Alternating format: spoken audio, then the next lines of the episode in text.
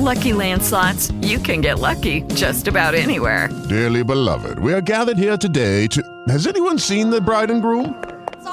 Sorry, we're here. We were getting lucky in the limo and we lost track of time. No, Lucky Land Casino, with cash prizes that add up quicker than a guest registry. In that case, I pronounce you lucky. Play for free at LuckyLandSlots.com. Daily bonuses are waiting. No purchase necessary. Void where prohibited by law. 18 plus. Terms and conditions apply. See website for details. Step into the world of power, loyalty, and luck. I'm going to make him an offer he can't refuse. With family, cannolis, and spins mean everything. Now, you want to get mixed up in the family business. Introducing The Godfather at ChumbaCasino.com. Test your luck in the shadowy world of The Godfather slot. Someday, I will call upon you to do a service for me. Play The Godfather, now at ChumbaCasino.com. Welcome to the family. VGW Group, no purchase necessary. Void where prohibited by law. See terms and conditions 18 plus. You're listening to a Squabblebox podcast.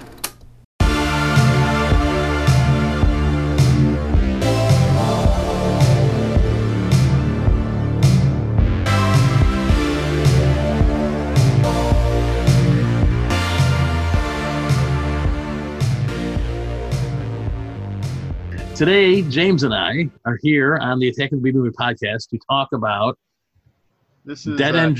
What was it? Dead End Drive-In. Dead End Drive-In. Now, When James suggested this movie to me, he suggested that we do... I said, what kind of movie is it? He said, it's Ozsploitation. To which me being... I'd never heard the term. Was like, it exploits Ozzy Osbourne? I don't know what this is. And then... James, would you like to explain it? So I sent you a link, Ozsploitation. Yep. Basically, Australian exploitation films is what these are. So yep. Mad Max would count, right? Basically, any post-apocalyptic movie in Australia. Yeah. It's basically what it is. Yep. It's funny because there's a few other ones on that list that I have seen. BattleTruck and a couple other ones. I think we're on that list. Okay. I've seen... Mad Max, of course. I've seen Turkey Shoot, The Loved Ones, which is a later one. I've seen Road Games, but it's been a while since I've seen that. And, that's all that really comes to. Oh, Razorback. But also, yeah, I've seen Razorback. Yeah, so you know, I've seen a couple of these movies. I have some familiarity with them. Yeah, it's there's now. It's funny because this style movie. Is very Mad Max-ish in some aspects, except that as I'm watching this, the movie cost, by the way, it spent $2.5 million Australian to make it. Sadly, it only made $68,000. Mm-hmm. And honestly, I'm not really sure why. I would have thought it would have made more. Well, but the problem... Go ahead, sorry. I looked into this because Trailers from Hell is a YouTube channel. And so I watched their videos here and there, and Brian Trenchard-Smith, the director, he did his own video, and he did his commentary on the Australian as well as the U.S. trailers, and it turns out this movie was much better received in the U.S., so I think that's part of why. Mm. Yeah. Yeah, so it's strange, because the movie opens, and it's basically just talking about disasters and economic collapse, and there's the Wall Street crashes in 1990, which I want to say we actually crashed right around there. Mm-hmm. But it's your typical things that everybody has been sounding the alarm bell for 200 years that would happen and drive us back into the Stone Ages, and those things have happened even recently, and we still have electricity, and it's not lawless. But mm-hmm. in the 80s, everyone thought that would happen. Now, granted, if there was a nuclear attack, whatever. So this movie opens, and the song's catchy. It's a very 80s movie song. Yeah, Machinations. What's the name? My Heart's on Fire is the... Yeah. I heard... Yeah, I guess the soundtrack was kind of a who's who of Australian artists at the time, too. Mm-hmm. And it's just this dude running. Just running. And, like, throwing punches in the air. Mm-hmm. Not sure what to make of this, like, right? Then he's like, it's daytime, then it's dark. I'm like, so you're living in this Mad Max kind of world where clearly it's not safe. And he wasn't like a big dude. He's kind of scrawny looking, obviously in good shape because he jogs. But still, you're like, dude, what are you doing? And he gets confronted by a group of car. What are they called? They're called carboys. Carboys. Yeah. Because apparently, so correct me if I'm wrong. Basically, cars have become a very hot commodity in this movie. Yeah, so they're what they do is they attempt to, well, I guess what in most cases steal parts, or at least attempt to steal them, and I would say it seems like they're modding their own cars or selling them. Either way, they're making something off of them. I would imagine they're not just letting the parts sit around; they're getting some use out of them. Yeah, but it's odd because nothing from the opening explains really why Australia, where this movie takes place, is in the condition it's in, right? Because there's it talks about some I think there's a natural disaster it mentions near Australia, a nuclear disaster by I think Bikini Atoll or something, and then the Wall Street crash. And I know how the '80s were, and they just that was the big concern, was all this stuff happening. So that's your major plot, your major catalyst. But they still have electricity. People still have food. And New South Wales has never been a hotbed of jobs, so I don't know. It's just, it was kind of odd almost, but I don't know if it was I liked what I was watching so far, but then he gets home, right? He gets confronted by these guys, and the cops show up. They're chasing somebody else, and they go to chase after him, because we find out as the movie goes on that tow truck drivers and carboys compete, and tow truck drivers compete with each other to salvage vehicles that wreck. And apparently wrecks happen all the time, is what it looks like. So he gets home. He's eating dinner with his mom. And is this his brother, Frank? I believe so. Yeah. Right? I think Frank's his brother. And his brother's a bigger dude. And he goes on a salvage run with them. And this is the odd thing to me, because this movie's only 88 minutes long. Yeah. I'm 20 minutes or so or more into the movie at this point, and I haven't gotten to the drive-in part. So I'm kind of what's going on here? Yeah. And it turns out that this kid, I can't think of his name, but they call him Krabs. I think it's Jimmy. Yeah, Jimmy. And they call him Krabs for some reason, whatever reason. He has a mint condition 56 Chevy or 57. I mean, mint condition, looks like it came off the showroom floor. The classic red and white that all the fans of those cars love. I'm not a huge fan of those 50s cars. I like the 60s muscle cars, and I like the hot rod cars from whenever, but the big boat car is not really my thing. So he's got this mint condition car, and he picks up his girlfriend, and they're going to drive and go see a movie at the drive-in. And what does it say when they sign? Because I think I wrote it down. It says adults are $10 for adults, unemployed, $3.50. Yeah. Yeah, but it's just odd that he's got this very cherry mint car, and he's willing to drive it. Yeah. In this world he lives in, where cars are such a commodity. Well, I think it's his brother, isn't it? His brother's. Before that, was it his brother's car? Yeah, he drives you. Oh yeah, it's his brother's car. You're right. Because he drives through the Carboys' territory, and they kind of chase him down, right? Yeah. Yeah. So you have to think of that. But he does. But it's his brother's car. But even then, knowing what it's like out there, I'd be like, yeah, I'm not driving it. And at one point, they were at a stoplight, and this guy's just hysterically laughing as he's trying to cut down the stoplight. At this point, I'm like, I don't know whether I think this is corny, because first off, let me get this out of the way right now. I like girls with women with accents, and the girlfriend is not only very attractive, she has a nice Australian accent. So highlighted the movie for me is her. But I'm like, I don't know if this, I'm watching how the Carboys act and stuff, and the color schemes, and it's such a weird fusion of new wave, punk, post-apocalyptic. I'm like, I don't know if I think this is corny or innovative. Right. So, I like all that stuff, but I do too. But I just don't know if I like it all in one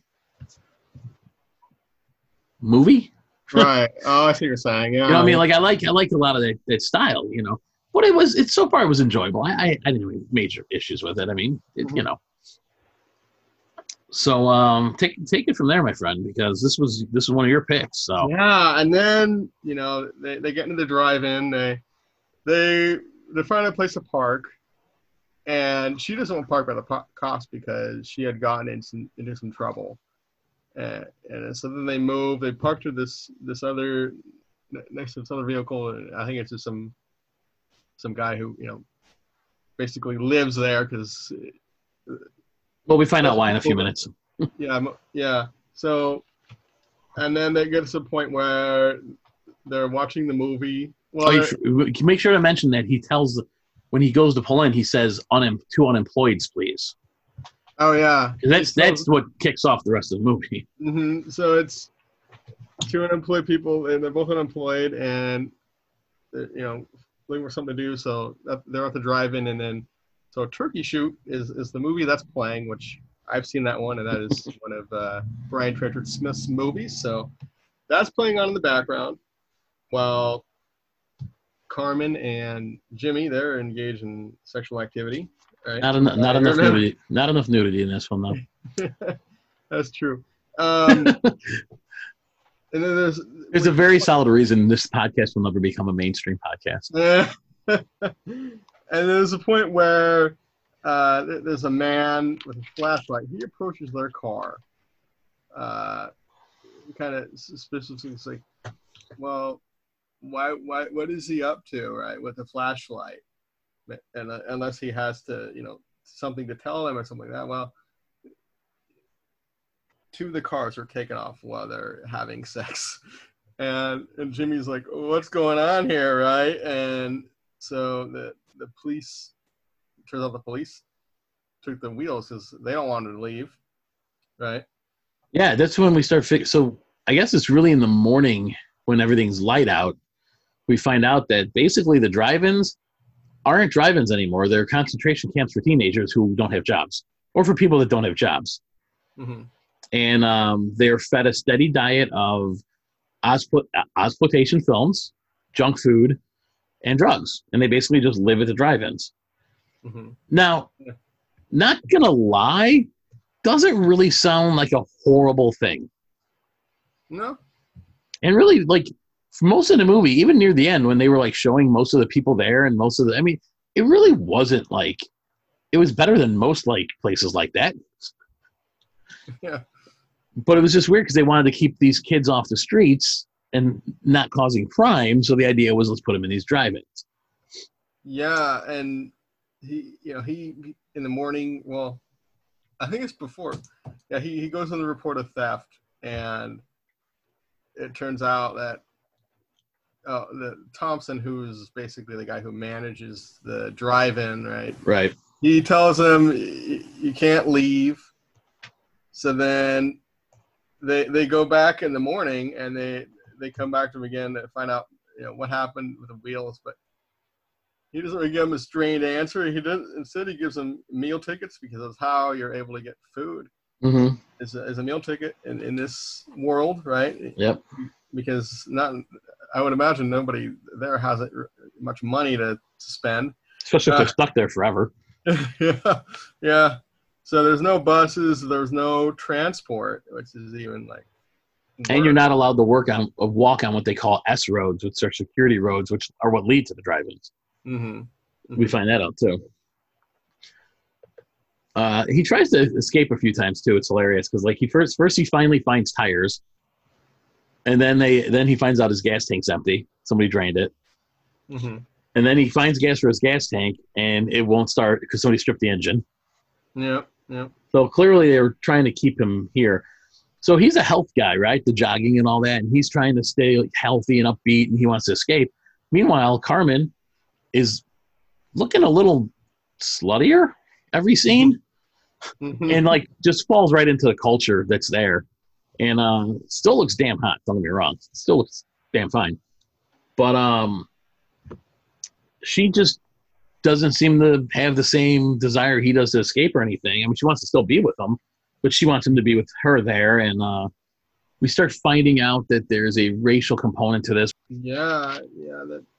The fact that they're immigrants, right? And yeah, they're Asian immigrants. I can imagine, like, you know, that their living conditions before coming to the drive-in were, you know, it probably were living in poverty, but I can imagine they were a lot better than than having to live in a drive-in, and they may have been unwillingly taken from their homes, and we don't know for sure, but we know that they were dropped off there by the police in this movie. I mean, the thing is, I don't know what was going on in the early to mid 80s in Australia when it came to social injustice and everything else, to be honest. I mean, maybe there was a movement like that. I mean, that's how Hitler took power. He just scapegoated, the Jewish people. Mm-hmm. And maybe in Australia, there was a contingent of people trying to scapegoat the Asians and blame them. And that's what this movie plays on, is that the supremacist groups in the drive-in see them and get, more aggressive and whatnot. Mm-hmm. Yeah. And basically I brought all that up because Carmen basically becomes indoctrinated into those racist groups. And that's why she doesn't want to leave.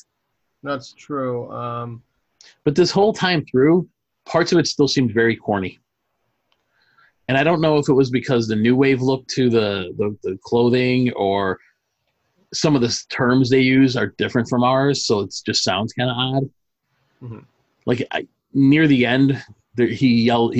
I'll talk about it when we get to that part. But anyways, I mean, it was a very interesting movie up to this point, and it continues to remain interesting, to be honest.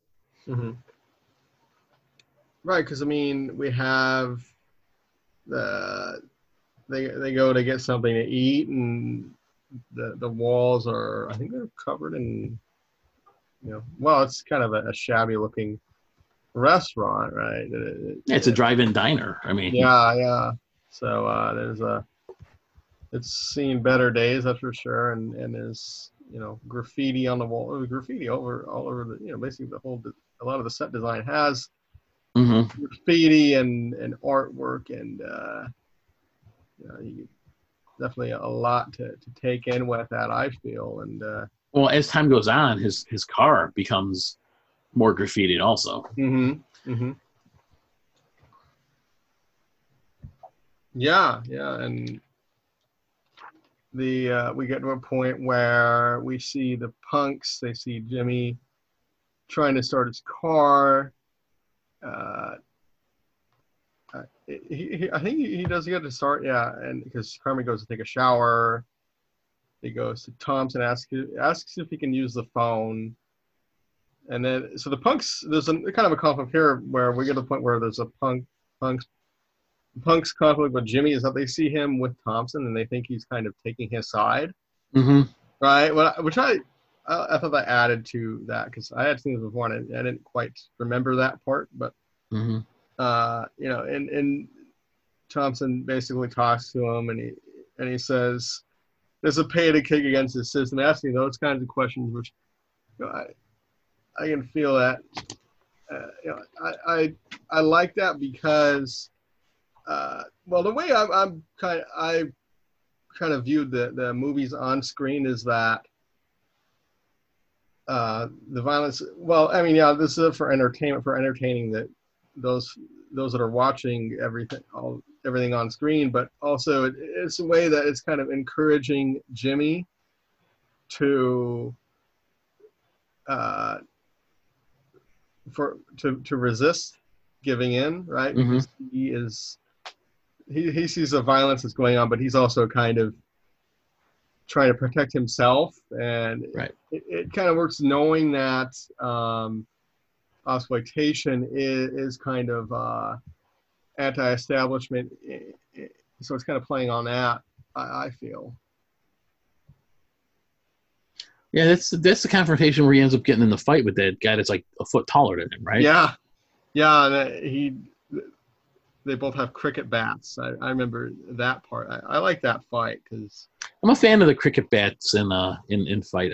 Like Shaun of the Dead, I thought the cricket bat was a fantastic. Oh yeah, I'm a fan of that. It was a pretty interesting fight. But even like when the guy was like laughing at him like maniacally, it didn't like I wasn't like scared. I mean, granted, I'm 42. I'm not gonna get scared watching a movie. But I was like, if I was Jimmy, I'd just be like, are you okay? Uh-huh. Is something wrong, or because mm-hmm. you really, I don't know. Maybe it's just the case of the actors are just not fantastic, but I don't know. But the fight scene was interesting. I mean, he's running across cars, hiding in cars, hiding under cars, and eventually he does kick the guy's ass. Mm-hmm. Yeah, yeah. And it's shortly after that I want to say the Asian racism really plays in, because he's in the washroom, or he walks in the washroom, and there's an Asian guy in there, and they're all picking on him and stuff. And yeah. Jimmy steps up, and that guy's there again, dressed way nerdier and goofier. And Jimmy says, I already took care of you once. And then everyone kind of like, this is near the end too, when he's getting ready to like try to escape again. And everyone, we forgot to mention he got electrocuted on a fence too. But everyone kind of backs off. And then the one guy tells him, well, you know, you're a white Australian. You should be on our side. And you know, there's a meeting of the white Australians, whatever, after the movie at midnight, you should be there. Mm-hmm. So, and I found it funny how they took offense to him hailing them and saying Manfira. Oh yeah, who was that? Right, he gave like a little Hitler salute and said that, and they kind of like. Oh yeah, they were kind of offended. That. Yeah, yeah. I was like, "How are you offended? You're doing the same thing." Right. Yeah. Even because Carmen, she thinks that the Asians could rape her, and. Because the white guys couldn't. Right. Yeah, and it does address that, right, as I was saying, it gets into that a little bit. So she expressed concerns, but it's like, I feel like it's not really, she's making that statement because she's adjusting the mindset of the punks in there, right? And even though she doesn't really have much to go off of in that regard. So yeah, they're just grasping at anything that they could try to try to use against, you know. Mm-hmm. Yeah, I mean whatever they could use to scapegoat somebody, right? I mean that's what it comes down to. Mm-hmm. Mm-hmm. So then we get one hell of a car chase. Yeah, because he siphons gas from the police car to put in his own. The police see him. They want to, like, what are you doing, right? So yeah, he gets in that in a tow truck, right? He's in a tow truck, and Thompson sees him in the tow truck, doesn't he? And tells him get him. I want to say so, yeah. And the cops are hilarious in this. Well, you know what makes it so corny, and it's not that it's any fault of the movie or directors. It's more of a sign of the times, right? Like. If you ever saw, there was a movie that came out late 80s, early 90s, and it's got multiple names because it was an Italian production. It was a very similar idea. It was a post-apocalyptic movie.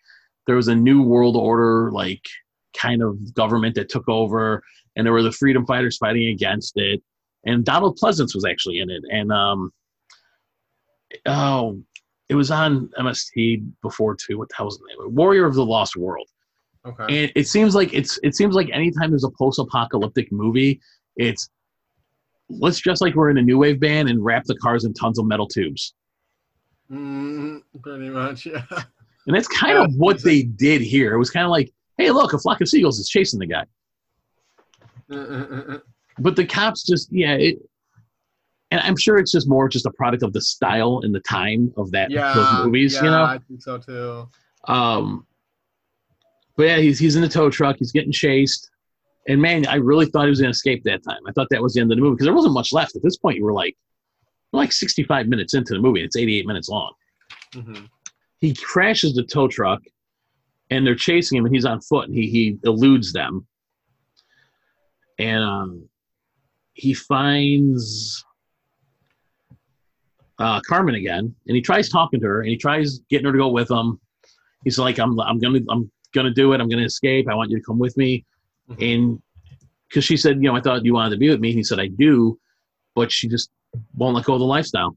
She's just, you know, that far in. And he's just kind of like, all right. And he confronts Thompson again. Mm-hmm. And he tells Thompson to erase his name from the computer. And I was surprised. I thought at some point him and Thompson had some sort of a relationship where Thompson was gonna like look the other way, And, you know, he didn't. Mm-hmm. Because he had him at gunpoint. Thompson erased his records. And then he was hiding behind the counter with a shotgun to Thompson. And the cop walked in, and Thompson's like, get him. Yeah, yeah. Like, wow. And funny thing, Jimmy's not who killed Thompson. They were struggling with the shotgun. They shot the cop. The cop fired when he got shot, and he killed Thompson. Mm-hmm. It was just such an odd thing. I really thought Thompson was going to let that last one slide and just let him go at that point. Yeah, I can see that, yeah. So then Krabs gets himself another – now he gets a cop car, a cop pickup truck. Mm-hmm. And this is a lot less exciting and a lot less climactic than the last chase. The last chase was, what, like 5 minutes, right? I mean, they were chasing him a while through the whole drive-in. And actually, they're shooting at him in that one, and everyone in the diner's like, hey, there's something going on outside. Let's go look. Which was a kind of funny to me, too. It's like, now you guys want to see what's going on? Mm-hmm. This one, he's got the cop car. He's heading towards the tow truck. He jumps the tow truck, crashes through what I think it was called the Starlight Drive-In. Star Drive-In, yeah. Star Drive-In, yeah. Crashes through the sign, lands on the road, and takes off. Yeah. And this is one of the parts that was really corny to me, and maybe it's just because, you know, slang's different. But the vehicle lands, and he's, like, smiling, and he's just like, choice.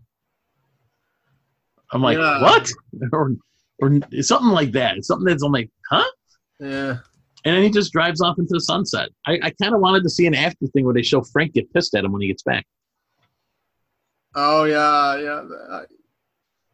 I don't know if they had additional scenes, and they just never never released them. I mean... Maybe, but I don't know.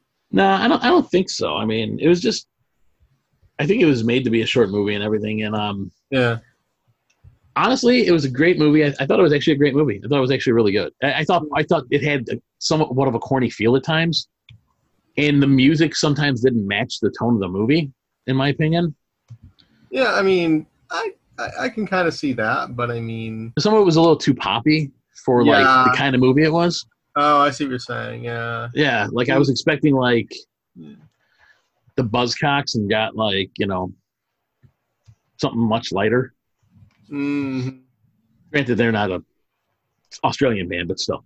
Yeah, because I think the only songs, like, I feel like the soundtrack, it is, you know, memorable in some regards. But this yeah, I agree. I feel like, you know, the Machinations... song, the one that we have early on, and I feel like the closing credit song, the Lisa Edwards one, I feel like those two are I've listened to those ones the most, so I'm the most familiar with those. So I mean, I don't know, I didn't mind, like, I think it was Hunters and Collectors when he's in the Carboys territory. I feel like that did fit. That song was good. Yeah. That fit. Yeah, that fit. Yeah. Some of the songs fit, but the two you mentioned, the ending song and the beginning song, didn't really fit the tone to me. Oh, okay. I see. Yeah. You know what I mean? I would say yes and no for me, but I can see where you're coming from, you know? Yeah. But they were good songs, though. I thought they were good. It just didn't seem. I don't know. It didn't blend for me. But I mean, the movie overall was. I thought that's why I was surprised it only made $68,000. Because I'm like, this actually is not a bad movie. Mm-hmm. You know. If you want bad, watch, I don't know, Zombie Night from 2013. I watched that. Recently. Or the one I have to post still, Zombie Apocalypse or Zombie Nightmare. I have to post it still, so we can't give you anything about it. But yeah. That definitely worse. Fun, though, but definitely worse. And this is a movie that really did have a deep amount of social commentary in it. I mean, realistically, yeah, about the times. Like that, 'cause you know, it's similar to what our current situation. You know, and not to the same degree, but you know, it does bring that to mind. I think, and well, yeah, I mean, it brings to mind the general global feel after any numerous disasters, right? Mm-hmm. Whether it's the stock market, major market crashes that affect the world, or or wildfires, or massive tsunamis, or 9/11, or what's happening now. I mean, you know, there's a sense of hopelessness to a lot of people, and that's what this movie was, you know, trying to. Initially, I thought this was going to remind me of a lot of the trauma films from the 80s. Oh, right. Like the rock and roll high school kind of stuff. I thought this was going to kind of remind me of that. And after the initial couple minutes, it didn't. I think, yeah, I enjoyed it, though. It was a good call, man. What do you think of this movie overall? I mean, I liked it. I mean, I've seen it, twice now, because I've seen it a couple of years ago, and I wanted to rewatch it. And, you know, I feel like I'd say 4 out of 5 for me. I'd say I'm around there on it. I do feel like, you know, some of the songs, maybe they could have placed them differently, right? Mm-hmm. Or maybe because of some, I feel they do kind of, they kind of don't, right? I guess I kind of more expected a soundtrack that was more reminiscent of like Repo Man. Oh, I can see that. Yeah, but, you know, some punk, a little bit of rockabilly, especially because he had that '57 Chevy. Yeah, so I kind of expected that kind of a soundtrack more so. But then, since everybody was kind of dressed like it was new wave, I understand why that soundtrack wasn't there. Mm-hmm. Yeah, it's much more like synth pop and like our intro kind of sound to it. Yeah, yeah, yeah, like our intro and our outro, which I like a lot. There's a lot of synthwave bands out there that do music like that I think are fantastic. Mm-hmm. And I'm glad to see it's getting like this resurgence to a point. But for a movie that was shot over 35 days and at a drive-in theater for $2 million, it's a solid movie. I would say for me, it's a 3.5 out of 5. I don't know if I'd go 4. I think some of the shots and set pieces were good. I think the acting could have been slightly better, but it was an enjoyable movie, and everybody played their roles relatively well. Like, it just seemed, I don't know, there were just parts of it that just, I was like, eh. Like, how the mom's acting was, or even the brother, it was kind of like, I don't know. There's something like, I can't put my finger on it right now. But it was an enjoyable movie. I kind of wish they had escaped together, but I think I'm probably happier they didn't, because it really... you know, that's the happy, that's the utopian ending, right? He escapes with her, and everyone escapes, and they all see the light or something. Mm-hmm. So this way, it's just him. Yeah. Well, initially, I'm reading here, and Brian Trenchard-Smith, he had thought about doing a sequel, but because this was not successful commercially, he didn't get a chance to make one. But I feel like if he did, he would have, cleared up, well, maybe not cleared up, but, gone into more detail about some of the other parts and, some of the other characters that we meet along the way. Yeah. Yeah. I mean, I think, I would have liked to have seen a sequel, to be honest. I really would have. Yeah. It does. The director also said, that, to him, the drive-in was an allegory for the junk values of the 80s, which our hero sees as a prison. Which is funny, because currently, I really miss the junk values of the 80s. Yeah, and around here, I have heard that since movie theaters, the regular theaters, I don't know if any have been open, but I've heard that some of the drive-ins have been, so I might go and check one out. I didn't even think about that. There might be a resurgence for that, because you're not near anybody, especially if you bought like your ticket online, rolled up to a thing, put your phone under it, like how you do for like the parking services. That's genius. Huh? Yeah, copyright James Grimmer, Attack of the B-Movie podcast 2020. I kind of felt bad that this movie didn't make more money. I think it was better than a lot of movies that came out at the time. Would you watch a remake of this? I mean, I feel like if the director was involved, I mean, he could probably, because the social commentary, he definitely has something there, right? And he could, he could implement that if he were to do a remake. Maybe in a different kind of a way, but still had to have the kind of the core of it there, right? The foundation of it there. But yeah, I mean, maybe to do a remake or something along those lines, you know, I feel like, you know, because, you know, I haven't seen them. Well, I've seen Leprechaun 3 and 4 from him as well, but they're not the same. They're not on the same wavelength, but, you know, he has that style that, you know, maybe not new wave. Maybe he would do a different kind of a style, maybe not necessarily new wave, but I feel like he could come up with something. And well, I guess you could stick with the general style, because if this is a sequel to something that follows events that happened in the late 80s, early 90s, I mean, society at that point, you know, it's collapsed and it's going to take time to rebuild it. So really a lot of the same stuff could be still there. Yeah, that's true. Yeah. You know, I find it funny that the movies tried making the statement against racism, and then the Indian guy that was, or the, I guess, yeah, the Asian guy. As long as I said Indian guy, you'll find out why in a second.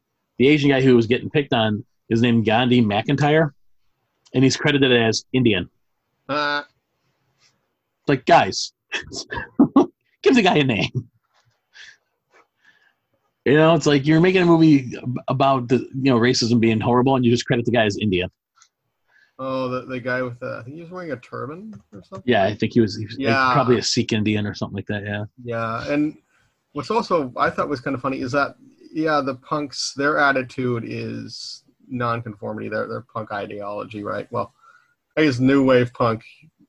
You know what I mean, but yeah, they're the nonconformist attitude, but at the same time they all conform with each other, and just to the control of the government, you know, even that it's kind of like, but you know, yeah. Do they all know? Does everyone know though that they're there because the government's keeping them there? I feel like not all of them do. I just found it hard to take some of the punks seriously when you have ones dressed like the one guy when he's in the washroom when he's with the Asian guy. The one guy's like he looks like Tommy Boy kind of. He's wearing like a suit and he's like, oh yeah. I'm like, I can't take you seriously watching this. Like if you were in front of me telling me this, I would just start laughing. I'd probably get killed, but at least I'd be like, oh, what a way to go. Yeah. So I think it could work as I'd like to see a sequel. A remake would be tough though. Yeah. But like you said, what do you put it as, you know? Mm-hmm. But yeah, but overall it was a good pick, man. I liked it. All right. I enjoyed this one. It was nice that we got away from horror for a while. We did a lot of horror movies. I mean, it is horror, but it's like very light. But it's not like action and sci-fi than horror, really. That's my kind of interpretation. But I don't even know. I mean, like, yeah, I would call it more action in general, because sci-fi, there's not much. I mean, other than there's not a science fiction event that caused the apocalypse in it. Mm-hmm. You know, it was a series of like just regular things, but I guess it still qualifies. Mm-hmm. But yeah, I mean it. I don't know if I consider it horror, to be honest, at all. Right. I can kind of see that. Action for sure. Yeah. You know, yeah. Sci-fi, I can kind of see where you're going. But you got to remember though, we did films like Maniac. Yeah. Yeah. No, this definitely is not horror. But it was a damn good flick. All right. But yeah, I mean, and most of the reviews were pretty solid. Mm-hmm. Although a lot of people called it a clone of Mad Max 2. Now, 3 was Beyond the Thunderdome, right? Mm-hmm. 1 was just Mad Max the Road Warrior. Or the Road Warrior. What the hell was the second one? Because when I read that, I'm like, I'm drawing a blank. I don't remember the second. Wait, the second one or the Mad Max the Road Warrior? Which is the first one? I think it's just Mad Max. Okay. I know that one. That's the one that his wife gets killed. He's the cop in the beginning. I know that one. And I know the one with Tina Turner. And I know I've seen all 3 of the originals, but for some reason, I cannot remember the second one at all. Oh, that's where they're trying to get the... I remember there's oil, right? And they have that Lord Humongous, I think. Oh, yes. The villain, right? he takes over that I don't want to say town, but he takes over that like encampment with the oil tanks or something like that. That one? Is that what it is? Well, they take over the town? Not town, but it's like it's somewhere that's got oil. Yeah, basically, yeah. Yeah, yeah, okay. I now remember it. When you said Lord Humongous, I'm like, yeah, I remember. So I don't see how this movie can be compared to that one at all. Me neither. I mean, but no, it was good. And that him driving away scene might have been a little too long. Like I would have cut it right after he drove out of the sign that's at Starlight Theater, 3 kilometers. But they kept going with it. Yeah, and he's just smiling with one hand on the wheel, bouncing in the car. I'm like, credits? It seemed like it was a little long there. No, I'd say for me it's 3.5 out of 5. I'm gonna recommend this one to people if they ask for something to watch. Yeah, I think it's something different, especially if you're not familiar with Ozsploitation. You know, this is one to check out. I would say, yeah. Yeah, and it's not real long. You're not wasting a lot of time if you don't like it. You wasted less than an hour and a half. Mm-hmm. Yeah. So, well, we don't have a movie picked out for next time for you guys. We'll work on that after the show probably and see if we come up with one. But thanks for listening. Hope you guys enjoyed it. I know James and I have a good time doing this. Mm-hmm, we sure did. Oh, it's so much more fun having a co-host. Oh, it's great. And yeah, so we'll talk to you guys next time. Talk to you guys next time.